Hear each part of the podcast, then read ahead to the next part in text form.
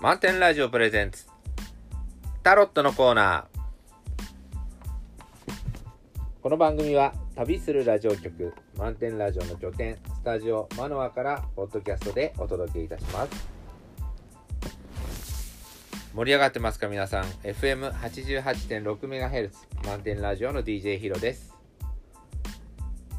毎週お届けするタロットのコーナー今週も漫画家でセラピストでフラダンサーの歌うつきさんをお招きしてお送りいたしますこんばんはこんばんは。今日はあのサプライズのお客さんが来てはい。よちょっと夜の配信になりましたがどはいうぞよろしくお願いします、ろしくお願いします。今またサプライズなお客さんがお客さんが来て ちょっとテーブルの上に。テーブルの上に座るのはいいんだけどあのマイクの邪魔をしないでほしいなとはい。はいよろしくお願いします、はい。よろしくお願いします。えっと今週のカードは、はいそのライプネス熟すこととはいい。うことで、熟すこと。この間も出たカードなんですけど、うん。そのなんなんていうのあの今がこう熟した時だから、はい。実りをみんなで分かち合えっていうはい。ことだと思うんですけど、うん。あの最近私ほら後遺症で家にずっといるわけじゃないですかですねえでまあ、家にいるから元気なんですっていうわけもなく、うん。まあその、まあ、何回やれば疲れてしまうし、そうですね。うん、で運動不足ってことは分かっていてえそうするとなんかうあの運動するとやっぱ疲れちゃうしえ。うん。運動しはや,、ね、やめやめやめてやめてくださいって話だからえそうすると何ていうんですかねあの運動不足は別の病気を引き起こすんじゃないかと思ってえ。はい。うん。でそう考えるとだんだんこうあのいろいろこう気持ち的に参ってきちゃっているんですよ。こうそれで、うんまあちょっとこう、まあ、不安な気持ちになったりこうどんよりとした気持ちになったりこう、はいなってってうん。それでまああと何年元気なんだろうなって今今そんなに元気じゃないんですけどあの、えそういう元気っていうか本当になんかものなんだいつまでこう元元気な暮らしが送れるのかなと思思ったり、え。ええー元気なうちにややっとくやり残したことないかなんて考えると、ええますますこう分かんなくなっちゃったりしてこううつうつとした。日々をこう送るようになってきたんですねここ12週間3週間。うん。それでじゃあこの先何していこうかと思うとやっぱ出てこないはい。何して一日過ごそうかなあ一日っていうかどうどうしていこうかなっていう一日はなんかまあメニューはあるんですけど、まあ、結局な何を目指していけばいいいいのかな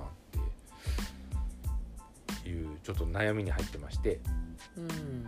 それでまあでもこう振り返るとねこう、ええあの今日もアドバイスカードもついでに説明しちゃいますけどこの、はい。 moment to moment っていうなんだっけ？瞬間から。瞬間へへという。だ、はいあの私ねあのまあ病気で通ってたのがまあ17年ぐらい前からまあ 10,、うんまあ、10年間ぐらいこう病病院病院に通っててええ。先生がポロッとおっしゃったんですよだからあの、うん下村さんってもともとうつがあってっていうふうにうん。こうおうつでこう落ち込んでるからまあやる気ないわけですよね。ええ。あの食べるとかそういうのはあるかもしれないけどええ。まあこれから何したいっていうとやっぱなんか何時間考えても出てこないうん。それでまあだから病院に行ってたんですけど、ええこの病院に来る前から、えあのもっと小さいうちからうつがあってって言われて、え？っうんて言って、まあ、それから先ちょっと教えてくれなかったんですけど、いうん。やもともとだから私って何かこう大きな目標があってそれにこうあの進んでいるわけじゃなくてえなんかその時その時にこうやったことをこうまあい自分から言うのもなんですけど、まあ、大事に生きてきたみたいえ。う。なんところがあってそれが最後つながってったのかなっていうふうに考えるように。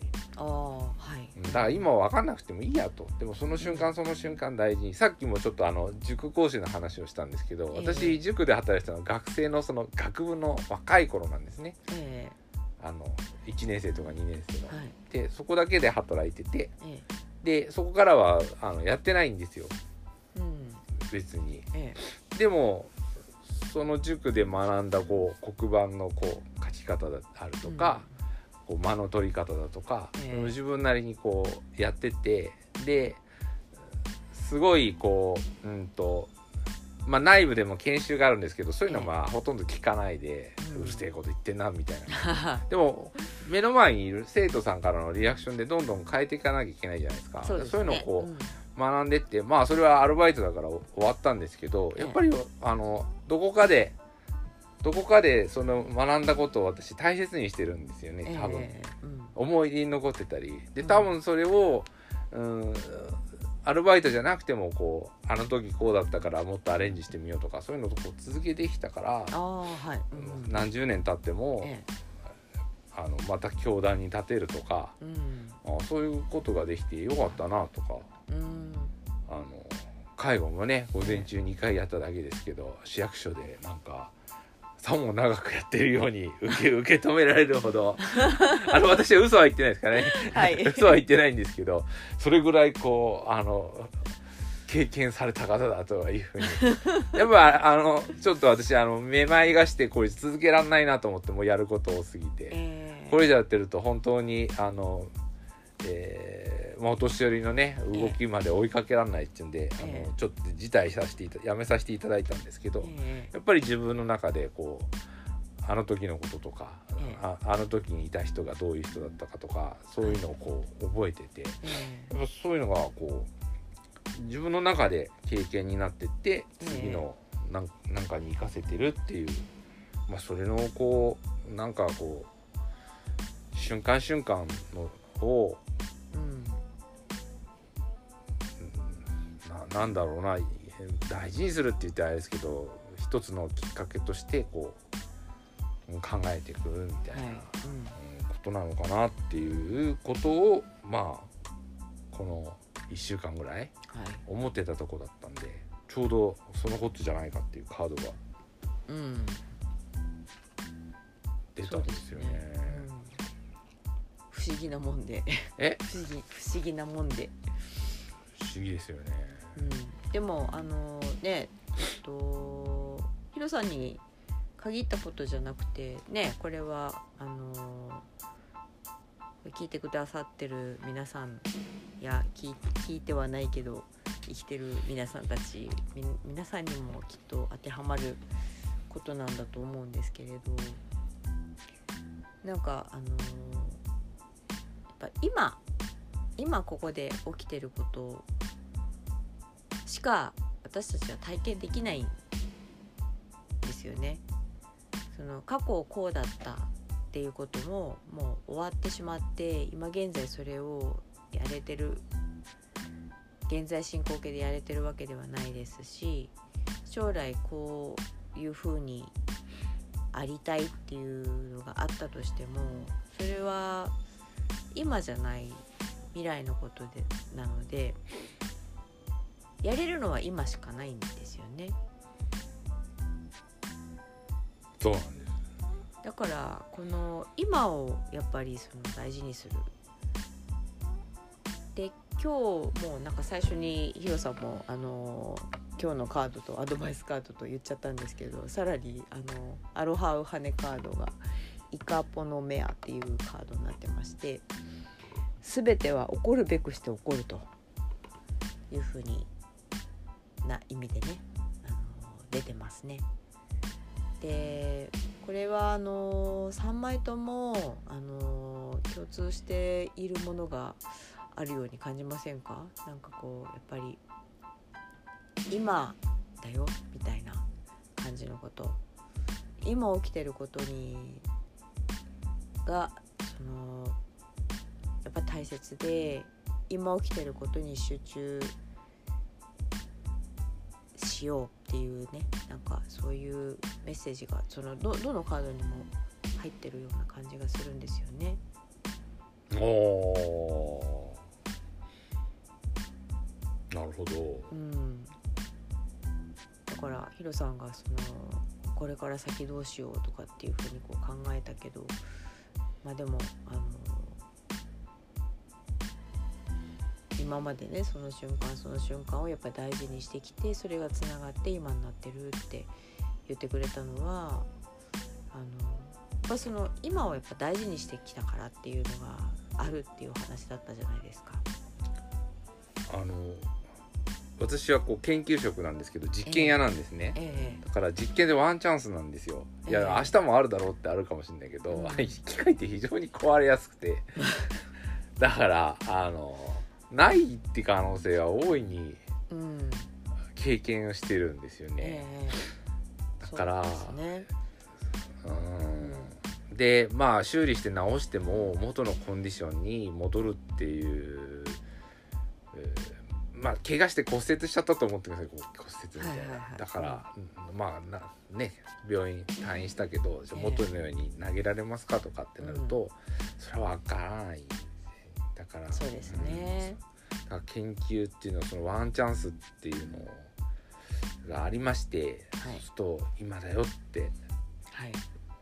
いうのを身をもって私経験ししたことがあってですね、ええ。あのちょうど思い出しますけど、まあ、私ちょっと卒論のお手伝いも、はい。あの今年もありましてええ。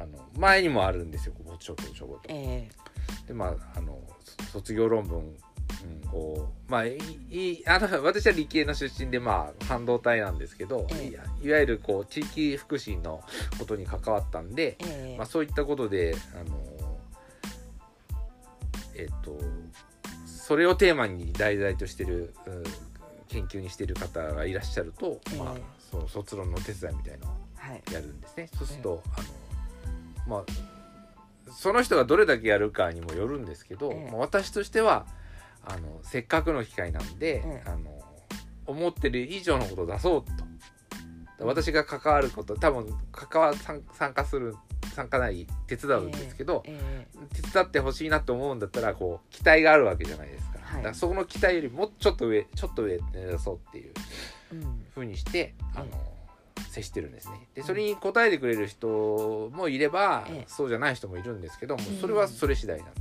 まあそうですようん。ねだからそだからこっちこっちは指導教官じゃないんでえただあのせっかくの機会だからあの頑張ろうって。言ってえうん。だからこっちもあれやれる準備はするからみたいな。でそれすごく大事と思っていて、うん。でい今いくつかそこから派生して話があるんですけどえ結局社会に出てお仕事をいただくわけですよこうあの、うん。希望した会社で希望部署が入ったとしてもええ。具体的な日々のお仕事っていうのはえいただくものなんですよね。うん。で選あんまり選べない。えうん。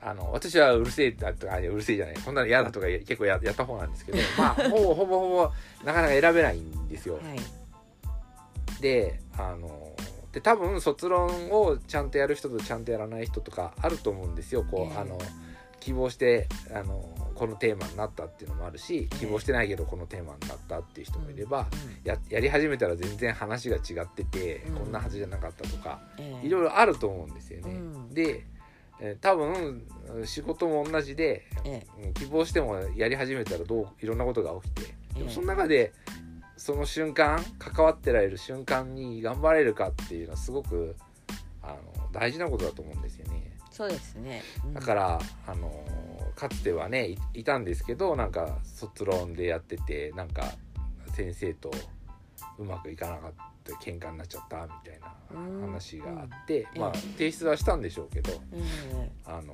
こっちへのこう関わりもなんかポーンと投げられちゃって。うん。でこういう人っていうのは、まあ、こちょっとこういうところで言うのなんですけどやっぱり、えー仕事もそうなっちゃうのかなっていう。うん。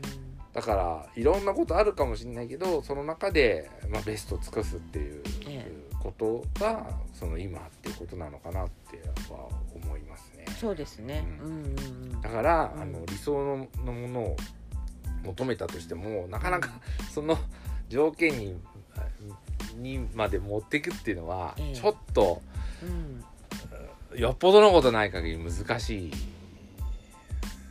ないとは言わないけど、ええ。あのいつもそういう状態はないと思いますね。うん。その中でこうやっていくえ。っていう。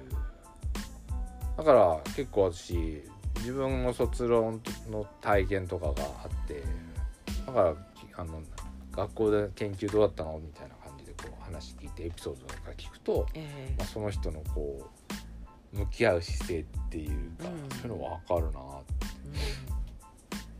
うん思いますね。そうですよねきっとね。でちょちょっとあの、うん。だちょっと話横にそれるんですけど、はい。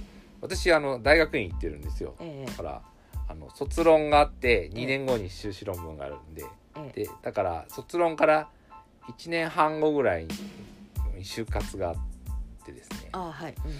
それでまああのある会社のこう見学に行った時に、ええ。あの見学の対応してくれた人がえ「あの下村さんって卒論何やってたの?」って聞かれたんですよ。大体修士で行くから修士のこと聞くんで行くんですけど、まあ、その話の中で「卒論何やったの?」って言ったら、うん。まあ、あの分子線エピタキシーによるガリウムヒ素の選択成長ですっていうふうな感じで言って、まあ、概略をちょっと話をしたら、ええ。そのそれをあの世界で初めてやったのは僕なんだっては言ってああと思って、うんであのわ私たちは英語で書くから、ええ。あの参考文献にすあのあ自分もその人引用してるっていうのはであこの人だったんだっていうことが分かる。あ。で逆に驚いたのが、ええ。その人分かってたから質問したんだですね私がやってたってこと。あうんうん。だからその大学生のええ。卒業論文までご覧になってるんだっていう、うん。そういうことですね。すごい。だからこれやっぱ手の抜いた作品なんて書けないですよね、だからそうですね。1年半後かなんかにそれを読んだって人に出会えるうんだからこそこうちゃんとやんなきゃっていうかうん。見ていくそれなんか卒業したしたからあと知らねえっていうのもあると思うんですよ、ええ。ただ見てる人いるんだなっていう、そうですね。だからちゃんとやろうっていうのは言ってないですけどね学生さんにはそのことは、言ってないですけど、えやっぱそういうの大事かなとか思ったり。でまあその、うんうん会社の研究所じゃない同じ会社の研究所でええ。こう、まあちょっと面談が面談が集団面談みたいな。見学の後みんなで話し合う面談みたいな。えであの当当時まあ5人ぐらいで行ったんですけど、はい。あのそれで、まあ、みんなでは話し合うんですけど、ええ。あのその時に見学に来たのが、まあ、いわゆる就活の人が2人で、ええ。あとはえ翌年とかの人なんですね。はい。でまあいてその就活のだったはずの一人の人はもう帰っちゃって夜、うんあみんなであの懇談会っていうのがあってえ話をして帰帰っちゃったんですよ。うんそれでまああの私はこうその企業に対してすごいこう近い分野の研究をしてたから、ええ。まあ話は結構うん。あの私も分かるし向こうも分かって盛り上がったんですけど、ええ。もう一人の人は物理寄りの話でうん。すごいこうなんていうんですかね。あの私もちょっと教科書でしか読んだことのないようなこう世界の研究を古典的な、古典的な研究されてる方で。でそれもあのそのディスカッションね。ええ。みんなの集団ディスカッションの場ではすごく企業の人はこう、えいろいろ突っ込んだ質問とかしてくるんですけど。えだからすすごいなと思って聞いてたんですよ、なんか会会社の人って何でも知ってんだなとか思って。え。うん。でその後のこうまあ飲み会の方のこ懇親会みたいなところでえ「いやよく知ってますね」っていう話をしたらええ「あの勉強してきたんだ」って。そういうえそういう子が来るから。みんな何時間なりこう。だからこう、うん。まあ採用するっていう視点でねこう、ええ。あの採用の場のうん準備っていう意味ではそうかもしれないけど、うん。あのやっぱりこの会議に対してえ。学生が来てこうその懇談会をやるに関してもえうん。その企業の名だたる人がうん。買って読んでこうええ。望んでるっていう姿を見てうん。あこれすごいと思って、そうですうん。ねちょっと感動ですね。感動でしたね、うん。だから私はあのそうなんだと思って、うん。だからこうでそれしかその瞬間しかないじゃないですかこう。うんあのもうそういう私は結局その会社に入ったんですけど、うん。その人は入ってないしああまあ入ってないしあのまたやりその会社入った人間でも同じ懇談会っていうのは、まあ、その後二十何年働いてもなかったですし、あその瞬間だけなんですよ。うん。であのそこで話したこともまだ私覚えてるんですけどこう質疑応答えだからこうすすごくそのこれだけの人が集まって一つのテーマで話し合うっていう機会はええ。えそうそうあることじゃないんで、そうですうんね。うん。一瞬っていう音楽のコンサートでもそうですけどこう、うん。その瞬間。はいそうですね。大事にねしたらいいんじゃないかなと。だから、うん。その、まあ、ちょっと横道それましたけどこう見てる人は見てるしうんそうやって望んでる人もいるし、うん。でもう一つまあこれも全然しゃ しゃべったことないんですけどええ。結局自分の息子がそえ。えの卒論や修論でお世話になった先生の研究室に入るっていうことに二十何年後、はい。だからここで私があのふざけたようなことをやってたら、ええ。ーやっぱりねあのこういうご縁はなかったんじゃないかなと。えそうですね。先生もあの学生の息子かみたいな感じになっちゃうと頼むやめとこうかなみたいなね。みたいなのとか言いづらいですよねやっぱり。だからそうやってこうだからその瞬間って大事にしていってほしいなと。こそうですう、ね、いいお話を。いやいやいやいや。それで、まあ、だからだからといって嫌なことも我慢しろってことじゃないですよ、ええ。嫌なことも我慢しろってわけじゃないけどまあそそんなに我慢しなきゃならないような、えーかんまあ、環境でなかったっていうことがまず前提にはあるんですけど、うん。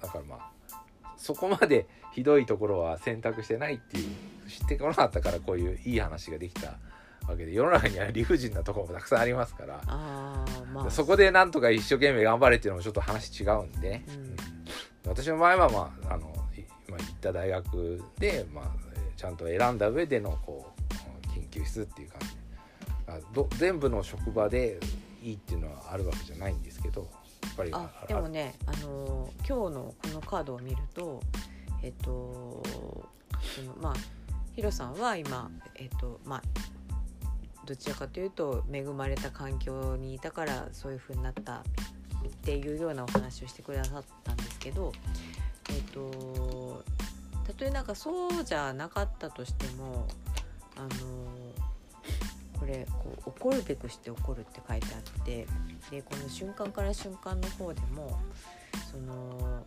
失敗しても何でもとにかくこうその時にこう起きたことをなんで起きたのか自分にとってそれは何なのかっていうのをやっぱりその考えるきっかけにすることで嫌なことが起きたのであればその嫌なことから自分はどう行動すればいいのかっていうのを、それはねすごくそうなんですよ。うん、あのこう考える大きなきっかけになるわけなんですよね。だからあの劣悪な環境が存在していてでそこにたまたま入ってしまってえこんなはずじゃなかったみたいなことになった時にそのじゃあそれを自分としてはこのあとどういうふうにすれば自分って幸せになるんだろうかっていうのをやっぱりこう考えるっていうのが大事なんだと思うんですね。あそれは私すごくもう鬱になるほどか考えちゃうタイプなんで。あ普通になるほど考える。なんか本末転倒な感じがしますよ。あでもそれすごく大事なんですよ、ええ。だからさっき言った塾もあるんですけど、ええ。まあ、私3つ塾やったんですね、えまああのまあ最初の2つはまあいろいろあってうまくいかなくて、ええ。でまあ、3つ目のところでええ。やってて、ただそのやっぱりこうそのアルバイトでもこう正社員の先生とアルバイトの先生っていて、でええ。正社員の先生っていうのはまあいろいろうるさいんですよね、こうん。うああしろこうしろって。あ。あはい、であの私もかなり言われまして、えあの本当にうんざりするほどだったんですけどあの自然とこう上のその当時の塾長先生と後に塾長になる先生は、ええ。あのかし買ってくれてたんですよ。ええだからまあ続けられたんですけど、うん。でも自分でもいい自分でももう反的な先生でもないなとはずっと思ってたんですけど、ただその口うるさく言ってくるのはなんでだろうなとかこういろいろ思ったり、うまああるああって、ええ。でも結局まあいろんなことを考えて私は私のやり方をやっていくうことだっていうふう自分でそうししたんですね。えでまああの学校の研究室とかが忙しかったりもっとちょっとお金稼がなきゃっていうところもあったりえで、えまあそういう塾はあの続けなかったんですけど、えうん。あの自分はこうしていくんだっていうものを、まあ掴んだんですよ。うん。だからあのあこれラジオ言ってないけどさっき歌う好きさんにもやっても30年以上やってもこう続けていけるのは、うん。その時のこう悩んだりええ。考えたり、うん。こうしたこととそこから先も考え続けたうん。ことが良、うん、かったんじゃないかなと思う。んうん。うだから怒るべきして怒ってた、まあ、お小言だったりだったりするするんですけど、ええ。まあ、あんななくてもよかったんですけど やっぱりでもそういう状況になんなんか巻き込まれてしまうんで、ええ。うん、そういう時にはやっぱ考えて。そうですね。うん。で多分 あの、まあ、仕事もねあの、今こうやって笑ってい言ってますけど、まあ、嫌なこともた多々あってええ。と思うんですけど、うん。まあうん、結局自分負けないってことですかねこう。そうですね。自分こもってきてやってんだから,、うん。あうん、結局私はそのは離れたり距離は取ったりしたけどこう、ま、学んだ道っていうのはなんか全部自分に取り込んだなっていういろうんなことを。そういうのはありますね。こう思いもしないことをこう拾ってってこう今があるみたいああそうですね。な。うん。なので、うん。こういろいろあると思うけどこう、うん。全部を嫌いにならないで。そうですねうん。うんその嫌いな人はいいんですよ嫌いなままで。好きですいいとこそうそう見つけるとか嫌いな人を あのいい好きいいとこ好きになる必要はいやいいとこ見つけようとかそういうんじゃなくて、うん。そういう機会があったらええ。そういう機会があったらなんかそこから学んでることってあるんじゃないかなと。そうですね。やだなこの人っていうのもいると思うんですけど。私もねこうんう卒論に関して言えばあまりいい環境でやってたわけじゃないんですよこう、うん。まあ、どっちかというともう最後一人でやらざるを得ないっていう状況になって、えまあでもその手抜くことなくあのやっぱちょっと本当にえっ、とまあうんなんつったらいいですかねこう魚釣りとかいう、まあ、最後の餌最後しか1個しかなくて最後の1頭みたいなのでバッあー釣れたみたいなのがえはあまあその釣れたっていうラッキーさだけじゃなくてやっぱり、えあのか書いたりねこう、うん。まとめたりするのも一つの作業だと思うんですけどえそこをうんやっぱりこうちゃんとや最後までやっていくっていう、えうんプロセスがあの回り回って数年後につながり10年後につながり20年後につながりそして今につながっていくっていうところがあってですね、えだからその時に頑張った自分っていうのが今のこう支えになってんじゃないかなと。思えそうですね。うん。なんかでこれを聞いてくださってる皆さんもぜひなんていうか今自分に起きてることっていうものをその自分のために生かしてほしいですね。自分のためにね。自分のためにベスト、自分のために。自分の相手のためのベストじゃなくて、うん。自分のためのベストをベストを尽くしていくことを繰り返すうんことによって、そうですね。あ今取り組めてるね熟しているからこそ取り組めてるんでしょうから、うんええそうですね。うん。うんでねこれあのそうは言ってもって思うんですけど、うん。これはねカウンセリング受けたのそうですか。にだって今が大事でって言われても、うん。あのそれは分かってるよって思思っちゃうでうん。考えないえーことが多いんですよ。ああなるほだからそのい今が大事だっていうことはがよくわからない人はカウンセリング受けそうですね。うん。そそれが今なんだよっていう。今って何ですかって言われても今ってすぐ過去になっちゃうじゃないですか。そうなんですよ。そういうつかみみどころがなくてですね、えで今大事だよって言ってる人は大体自分に都合のいいように今大事って言ってくる人が多いんで。だから僕の言うこと聞きなさいみたいな人がいるんで、それはあの利害関係のある人と今を語ってはいけなくてここはカウンセリングのとこかなって、えそうですね。うん、まあカウンセリングだったりなんだろう。あまり利害関係のない友達とか。友達には結構こういうのを、うん。あの人事だったり適当だったりするんでうん。それもあんまりそうですか。適当に次があるからいいんじゃん次があるからみたいな感じ。そう。そういうのはちょっと違うここはねちょっと あのちょっと営業得になりますけどやっぱカウンセリングのとこじゃないかなと、うん。ですかね。うんうん、で自分でその今っていう感覚がつかめてくるとあとは自分でそうなのかなって言って当てはめられるようになってくるんでうん。それがまあ当てはめられることを繰り返していくうちにうん。だんだん感覚が分かってくるんじゃないかなそうですね。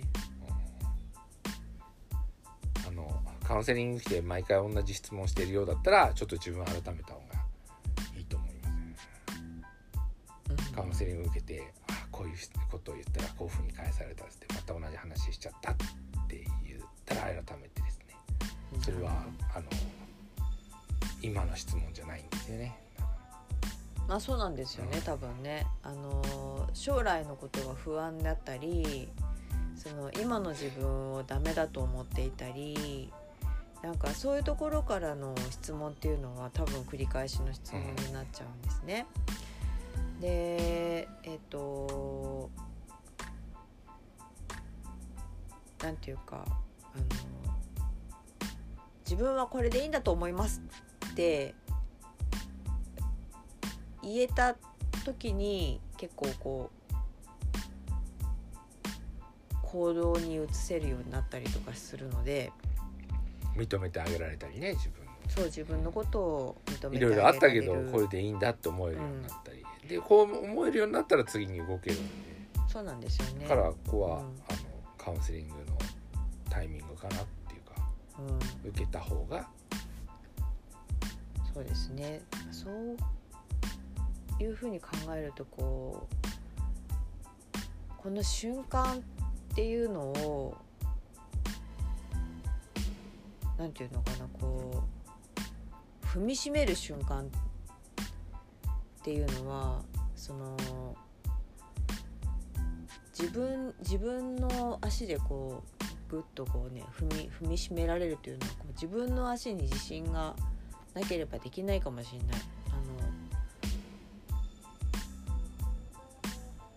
踏み込め踏み込めるっていうかね自信がないとなんかこれでいいのかなみたいなおっかなびっくりみたいな感じでこう足元もふらつくっていうかドンとはこういけないのかなっていう感じがするのでなんかもう自分これでよしと思ってやってみてほしいですね。なんかあのーえそんなこと思えないよって言っている皆さんあの心から思えなくてもいいのでとにかくやってみましょう自信ついてくれば心から。うはい、思思思うっていうか思う前に行動してると思うんでそうなってると。うん、なんかねそれはこう鶏が先か卵が先かみたいな話もあるんですけど、とにかくなんかあのあんまりこう考えなくても行動するとなんか生まれるんですよ。だからそのなんなんかが生まれるっていうのはその自分が生み出してたりするので自分が行動すれば自分が何かを生み出してたりするのでなんかその生み出して生み出せたものがその自分を支えるものに変わってくれるんですよね、まあ、それを経験とか言いますけれど。なんかあのー、経験って一言で言っちゃうとなんかあのさらっと聞こえちゃうかもしれないんですけどあのそこは非常にこう密度の濃い、あのー、ものが濃密なものがあったりしますのででそれがこのジュースだったりするのかもしれないしあの熟すことっていうねそういうことかもしれないし